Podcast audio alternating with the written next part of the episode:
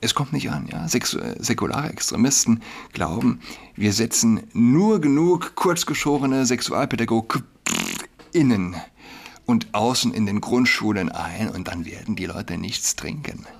Dann werden sie klinisch rein sexuell aktiv sein. Hallo und herzlich willkommen zu unserem Podcast. Mein Name ist Julian Adrat. Okay, ähm, seid ihr bereit für einige Blicke in den Abgrund? Stefanie Klee, 61, arbeitet als Sexualassistentin in vielen Berliner Pflegeeinrichtungen. Zu ihrem Job gehört auch Sex mit Senioren. Ich lese von äh, dem Berliner Kurier. Autorin ist eine äußerst charmant aussehende junge Frau namens Sharon Tresco. Sharon Tresco. Das Bild war erschienen bei der Vorschau Googles zum Titel. Wie bitte? Das ist die Sexualassistentin? Nein, sie ist die Autorin. Ihre jüngsten Kunden in den Pflegeheimen seien um die 30 Jahre alt. Ihr ältester Klient hingegen war 92 und wurde von Klee bis in den Tod begleitet. Begleitet. Wir müssen uns davon verabschieden, dass Menschen, die in Alten- und Pflegeheime gehen, keine Sexualität mehr haben. Es ist hinreichend bewiesen, dass es nicht so ist, erklärt die Sexexpertin. Wir müssen uns davon verabschieden. Hat es jemand, äh, je jemand bezweifelt? Ähm, es zeigt aber eine äußerst zerstörerische Geisteshaltung, denn im Grunde ist es der Kern kommunistischen Denkens, ja? die äh, eine Denke, die Zivilisationen verarmen lässt und Kulturen zerstört. Wo ein Bedürfnis, da auch ein Recht. Wo ein Bedürfnis, da ein Recht. Toxischer Feminismus könnte man das eigentlich ebenfalls nennen. Diesen modernen Kommunismus. Es ist das Gleiche. Ja? Gefühle über alles. Ich will ficken, buch mir eine Nutte. Ja, es ist nicht einmal mehr, ich will ficken, ich geh ficken. Es ist, ich will ficken, bring mich zu, zum Ficken, Frau Altenpflegerin. Oder bring es zu mir, das Ficken mit der alten Pflegerin. Na gut, ähm, doch wie genau läuft das mit den Aufträgen? Klee habe wenige Stammkunden, die sich dann noch eigenständig, die sie dann auch eigenständig anfragen. In den allermeisten Fällen handelt es sich um Neukunden. Der Kontakt werde dann direkt über das Pflegeheim hergestellt. Ich weiß es noch nicht. Ich kann es mir noch nicht ganz konkret vorstellen, ob dann also der Patient der Pflegeheimbewohner, er mal sagt, oh, sagen Sie mal, da gibt es doch auch die Möglichkeit. Oder ob die Altenpflegerin sagt, hören Sie mal, haben Sie denn davon schon erfahren? Das könnte ich Ihnen besorgen. Ich weiß es nicht. Ich weiß es nicht. Freitag, 22.09. In Berlin sorgte eine seltsame Versammlung für Aufsehen. Etwa 1000 Menschen versammelten sich am Potsdamer Platz als Hunde verkleidet. Alle Teilnehmer identifizieren sich selbst als Hunde. Lese ich von Fokus. Um in einer Weltstadt wie Berlin noch aufzufallen, bedarf es wirklich einiges. Rund 1000 Menschen ist es trotzdem gelungen, international für Schlagzeilen zu sorgen. Am Bahnhof Potsdamer Platz versammelten sich Personen, die sich selbst nicht als Menschen, sondern als Hunde identifizieren.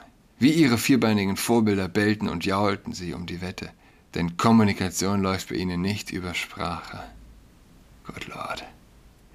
Wie die New York Post berichtet, sorgte die ungewöhnliche Auktion online für Hohn und Spott. Einige User forderten ironisch dazu auf, den Tierschutz zu verständigen, um die Situation aufzulösen. Experten unterscheiden inzwischen äh, zwischen Ethereans und Furies. Experten, ja, man beachte dieses Wort. Nicht sie sind gestört, weil sie sich als Hunde ausgeben, du bist es, weil du nicht wusstest, dass es Experten zu dem Thema gibt. Man überliest es leicht, nicht wahr? Experten klingt immer gut. Ja? Das ist das Ass im Ärmel säkularer Extremisten, säkularer Extremisten Schreibweise. Schreibexperten sagen und niemand fragt weiter. Ja, das Pendant zum in der Bibel steht, für den Religiösen, wenn man so will. Der Experte sagt, und die säkularen Extremisten gehen in die Knie.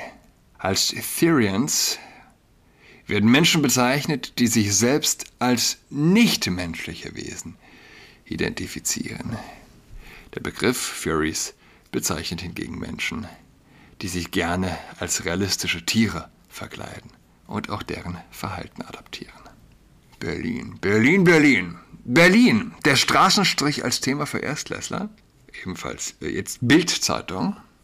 Auf der Online-Seite des Bezirksamtes Mitte gehört zum Hauptstadtportal berlin.de steht seit Jahren ein Kinderbuch mit dem Titel Rosi sucht Geld kostenlos zum Download zur Verfügung. In dem Buch geht es um Prostituierte, käuflichen Sex und die Verwendung von Kondomen. Geschildert wird auf 72 Seiten der Alltag der Prostituierten Rosi.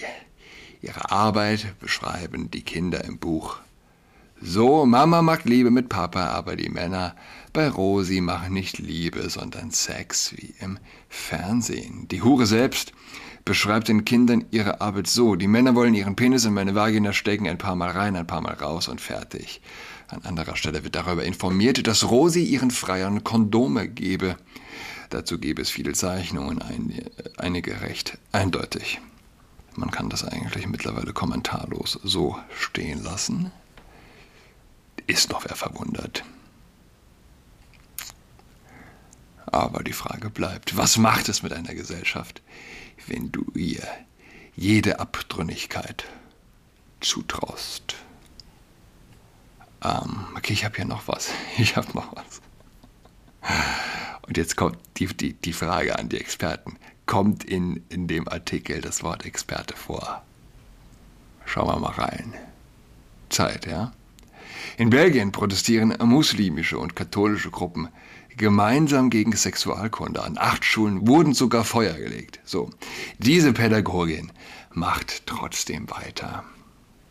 Von Alexander Kauschanski. Gebrannt hatte es bis letzte Woche noch nie. Seit Jahren leistet Virginie Devroy Aufklärungsarbeit an belgischen Schulen. Wenn sie vorne im Klassenzimmer steht, wollen die Kinder viel wissen, erzählt die Pädagogin am, äh, Pädagogin am Telefon. Neunjährige Schüler fragen sie zu Pornos, die ihnen Mitschüler über WhatsApp geschickt haben. An anderen Tagen erklärt sie Jugendlichen den Unterschied zwischen nicht-binären und Trans-Menschen. Man beachte hier auch die Schreibweise nicht einfach nur Leerzeichen binär und trans und einfach nur Leerzeichen Menschen. Ja? Sie spricht darüber, wie sich der Körper in der Pubertät verändert und meist zeigt Devroy ein Video, ein Strichmännchen, dem ein anderes erst nach Wunsch, dann gegen den Willen Tee einflößt. Dann erklärt sie Consent, Zustimmung zum Tee und auch zu körperlicher Nähe. Viele Kinder in Belgien hätten in ihrer Familie schon Übergriffe erfahren. warum auch immer in Belgien das also mehr sein soll. Für sie sei Devroy oft die erste Person, mit der sie darüber sprechen können. Als sie von den Bränden hörte, habe Devroy sich mulmig gefühlt, sagte sie. Kein Ephras wurde auf eine Schulwand gesprayt, so heißt, es, so heißt das Programm, sonst seid ihr die Nächsten. Devroy fragte sich, ob sie mit der Drohung gemeint war ob als nächstes das Familienzentrum oder der queere Verein brennen würde, für die sie arbeitet. Die Aufregung in Belgien ist neu, obwohl es Sexualkunde schon lange gibt. Dort zu Beginn des neuen Schuljahres hat das Parlament dazu ein Gesetz verabschiedet. Sexualkundeunterricht ist nun für Schüler im Alter von 12 bis 16 Jahren verpflichtend. Mindestens zwei Stunden soll er dauern. Evras, so nennt sich im französischsprachigen Belgien, der Wallonie, der Unterricht zu Beziehungen, Gefühlen und Sexualität. Prompt bildete sich dagegen eine Koalition aus katholischen und muslimischen Hardlinern, Verschwörungstheoretikern und Rechtsextremen. Seitdem haben acht belgische Schulen gebrannt, wurden beschmiert und verwüstet. In Belgien entlädt sich ein Kulturkampf um die sexuelle Aufklärung Jugendlicher. Die Polizei sucht nach den Tätern. Ich weiß es nicht. Sexualaufklärungsunterricht in Schulen. Gibt es eine Abtreibung weniger dadurch? Gibt es eine Scheidung weniger, äh, weniger dadurch? Gibt es eine äh, ungewollte Schwangerschaft dagegen, äh, deshalb weniger? Jeder Mensch mit Verstand im Kopf, der zwei und zwei zusammenrechnen kann, weiß die Antwort. Aber hier geht es nicht um Antworten. Ja? Hier steht ein Geist dahinter, der zerstören will und nur zerstören, nichts sonst. Eine Waffe in diesem Kulturkampf ist Desinformation. Ich bin gestern nochmal Stichwort Desinformation. Elon Musk hatte das getwittert, geixt. Das Video äh, mit dem Zusammenschnitt von hunderten Schnipseln von Zeitungen. Es beginnt mit 100% sicher, 100% äh, wirksam, wirksam die Impfung und geht durch die Zeitungsheadlines. Prozentzahl für Prozentzahl bis ich weiß nicht, wo es endet letztlich. Ähm, man kann unseren Kindern doch so etwas nicht antun, kommentierte eine Nutzerin das neue Gesetz auf, äh, in einem Video auf X, ehemals Twitter. Mehr als 127.000 Mal wurde es angeschaut, fast 2000-fach geteilt. Die Stimme der Frau zittert, als breche sie gleich in Tränen aus. Sie werden gezwungen, sich zu fingern, sagt sie, wischt sich besorgt durchs Gesicht, runzelt ihre Stirn. Es wird Tote geben. Und dann, wenn du meine Mädchen anfasst, bringe ich dich um. In einem anderen TikTok-Clip spielt dramatische Klaviermusik. Ein anonymer Nutzer erzählt vermeintlich von seinem Sohn. Die Erzieher forderten ihn auf, die Genitalien eines kleinen Mädchens zu berühren. Äh, der Schulleiter das Geschehen mit dem neuen Gesetz gerechtfertigt. Solche unüberprüfbaren Aussagen ohne jeglichen Kontext verbreiteten sich, seit das Gesetz verabschiedet wurde. Äh, schon seit 2012 bietet die Wallonie bietet die Wallonie Aufklärungsunterricht an Schulen an. Bisher konnte die Schulleitung selbst entscheiden, ob der Unterricht stattfand. Mit dem neuen Gesetz ist der Unterricht für sechs und bis Klässler verpflichtend. Hier steht für sechs und Klässler. Also einmal in der sechsten Klasse und einmal in der zehnten Klasse oder wie? Das Programm soll Respekt und Gleichberechtigung fördern, Gewalt in romantischen Beziehungen vorbeugen, sexistische und homophobe Stereotype abbauen, ungewollte Schwangerschaften verhindern und sexuell übertragbare Infektionen verringern. Doch schon am Tag der Abstimmung versammelten sich hunderte Menschen vor dem Brüsseler Parlament, sprachen von Satanismus und Pädophilie. Sie behaupteten, Kinder würden zum Schauen von Pornografie zur Geschlechtsumwandlung und Masturbation angestachelt. Ähm, wieso, wieso ist das so unwahrscheinlich? Ich muss die Folge mal raussuchen. Ich hatte das hier schon mal. Ich hatte mal eine Folge mit einem Bericht über eine Lehrerin, die, ich glaube, es war in der Grundschule, Pornos gezeigt hat. Ich glaube, es war in der Grundschule. Die Bildungsministerin der Wallonie kritisierte dieses Vorgehen, nannte es eine Desinformationskampagne. Es würde behauptet, sie wolle, man, sie wolle Kindern das Masturbieren beibringen. Auch das, ja, auch das gibt es. Ich erinnere mich, dass wir auch in, dieser, in diesem Podcast berichtet hatten. Ziel dieser Kampagne sei es, Eltern in Angst und Schrecken zu versetzen. Um die Situation zu entschärfen, verschickte die Ministerin ein Rundschreiben an die Schulen. Für den 300-seitigen Leitfaden, äh, Leitfaden des Projekts hätten 150 Experten, Experten auf Grundlage von 400 Interviews mit Kindern gearbeitet. Und hier steht Experten, nicht mal Experte. Innen 150, man stelle sich das vor, was für eine geballte Expertise da dahinter stehen muss. 150 Sexualexperten haben Interviews mit Kindern geführt. Aber das, das, über, das überliest der normale Mensch, sage ich mal. Aber 150 Experten. Wenn das nicht beweist, dass es hier ein. Das ist so grotesk. Das ist so grotesk. Also muss sich das wirklich nochmal klar vor Augen halten. 150 Experten, die sich dazu berufen fühlen, in einem solchen Projekt mitzuarbeiten. Interviews mit Kindern, führen zum Thema Sexualität etc. Und das ist ja nur die Spitze des Eisbergs. Das sind ja nur die Experten. Auf einen Experten kommen, weiß ich nicht, wie viele? Tausend Anhänger? Tausend Fans? Ja. Sie werden sehr früh mit Dingen konfrontiert, die sie nicht verstehen und die sogar gefährlich sein können, kommentierte sie in Anspielung auf Pornografie und Smartphones. Das Programm sei wichtig, um sie zu schützen, aber auch um Antworten auf Fragen in der Pubertät zu geben.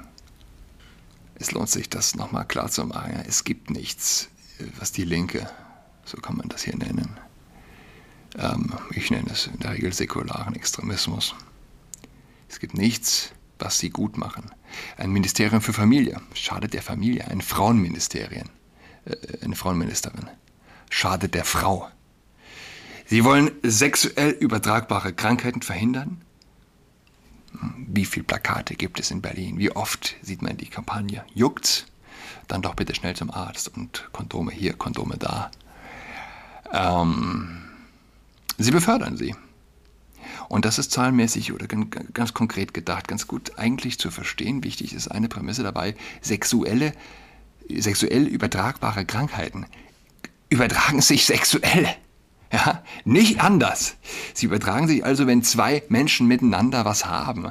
Und jetzt ist ein Mensch besonders äh, promiskuitiv. Sagen wir, er hat in den letzten drei Monaten mit zehn Frauen äh, geschlafen und Jetzt gibt es die Menschen, die glauben an sexuelle Aufklärung darin, dass es Menschen gibt, die im promiskuitiven Verhalten auch immer klinisch rein und ohne Risiko vögeln und berühren. Aber wie sehr das an der Realität vorbeigeht, muss doch eigentlich jedem nur ansatzweise klar denkenden Menschen äh, bewusst sein, aber es kommt nicht an. Ja? Sex säkulare Extremisten glauben, wir setzen nur genug kurzgeschorene Sexualpädagogen innen und außen in den Grundschulen ein und dann werden die Leute nichts trinken. Dann werden sie klinisch rein sexuell aktiv sein. Ja? Es überträgt sich sexuell. Und es gibt, was das angeht, nur eine Lösung. Leute, macht euch ehrlich. Seht Sex als was Wichtiges an, als was Wertvolles, was man nicht äh, billig hergibt.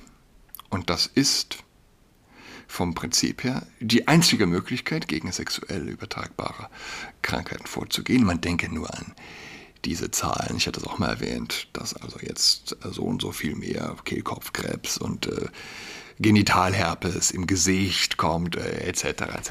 Weil die Menschen glauben, ey, so können wir vielleicht anderen sexuell übertragbaren Krankheiten entkommen. Das ist natürlich ein Witz. Aber ähm, darum geht es nicht, ja? Sich ehrlich machen hieße, eine Sexualmoral, eine tatsächliche, tatsächliche Sexualmoral zu propagieren, das kann der säkulare Mensch nicht zulassen. Bill Kaulitz küsst Männermodell. Model, so. Tokyo Hotel Frontmann Bill Kaulitz, 34, lässt auf dem Oktoberfest alle Zurückhaltung fallen in der Käferwiesenschenke, knutschte der Sänger am Sonntag ungehemmt mit einem jungen Mann. Eine Premiere. Nie zuvor war er so frei in der Öffentlichkeit. Schmusen zu sehen, dazu die Bilder. Nach dem Oktoberfest zogen die Kaulitz-Brüder und ihre Entourage weiter in den Münchner Promi-Club P1 laut dem Chef Franz Rauch. 59 feierte die Truppe bis in die Morgenstunden. Im vergangenen Sommer sagte Bild zwar der ARD-Show Inas Nacht, dass er mittlerweile glücklicher Single sei, dennoch nutzte der, der Sänger die Gelegenheit für einen Aufruf. Er suche einen Mann, Alter 35 aufwärts, größer als 1,85 und unbedingt monogam. Unbedingt monogam soll er sein. Er soll das Schlusswort für heute sein. Die Macht der Bösen lebt nur von der Feigheit der Guten, hat Don Bosco mal gesagt. In diesem Sinne, schweigt nicht, auch nicht, wenn ihr Perverses seht, auch nicht, wenn die Experten sagen, wenn die Experten von Liebe reden. Ich wünsche euch allen einen schönen Donnerstag, schönes Wochenende. Wir hören einander. Bis dahin. Tschüss. She's got COVID-19,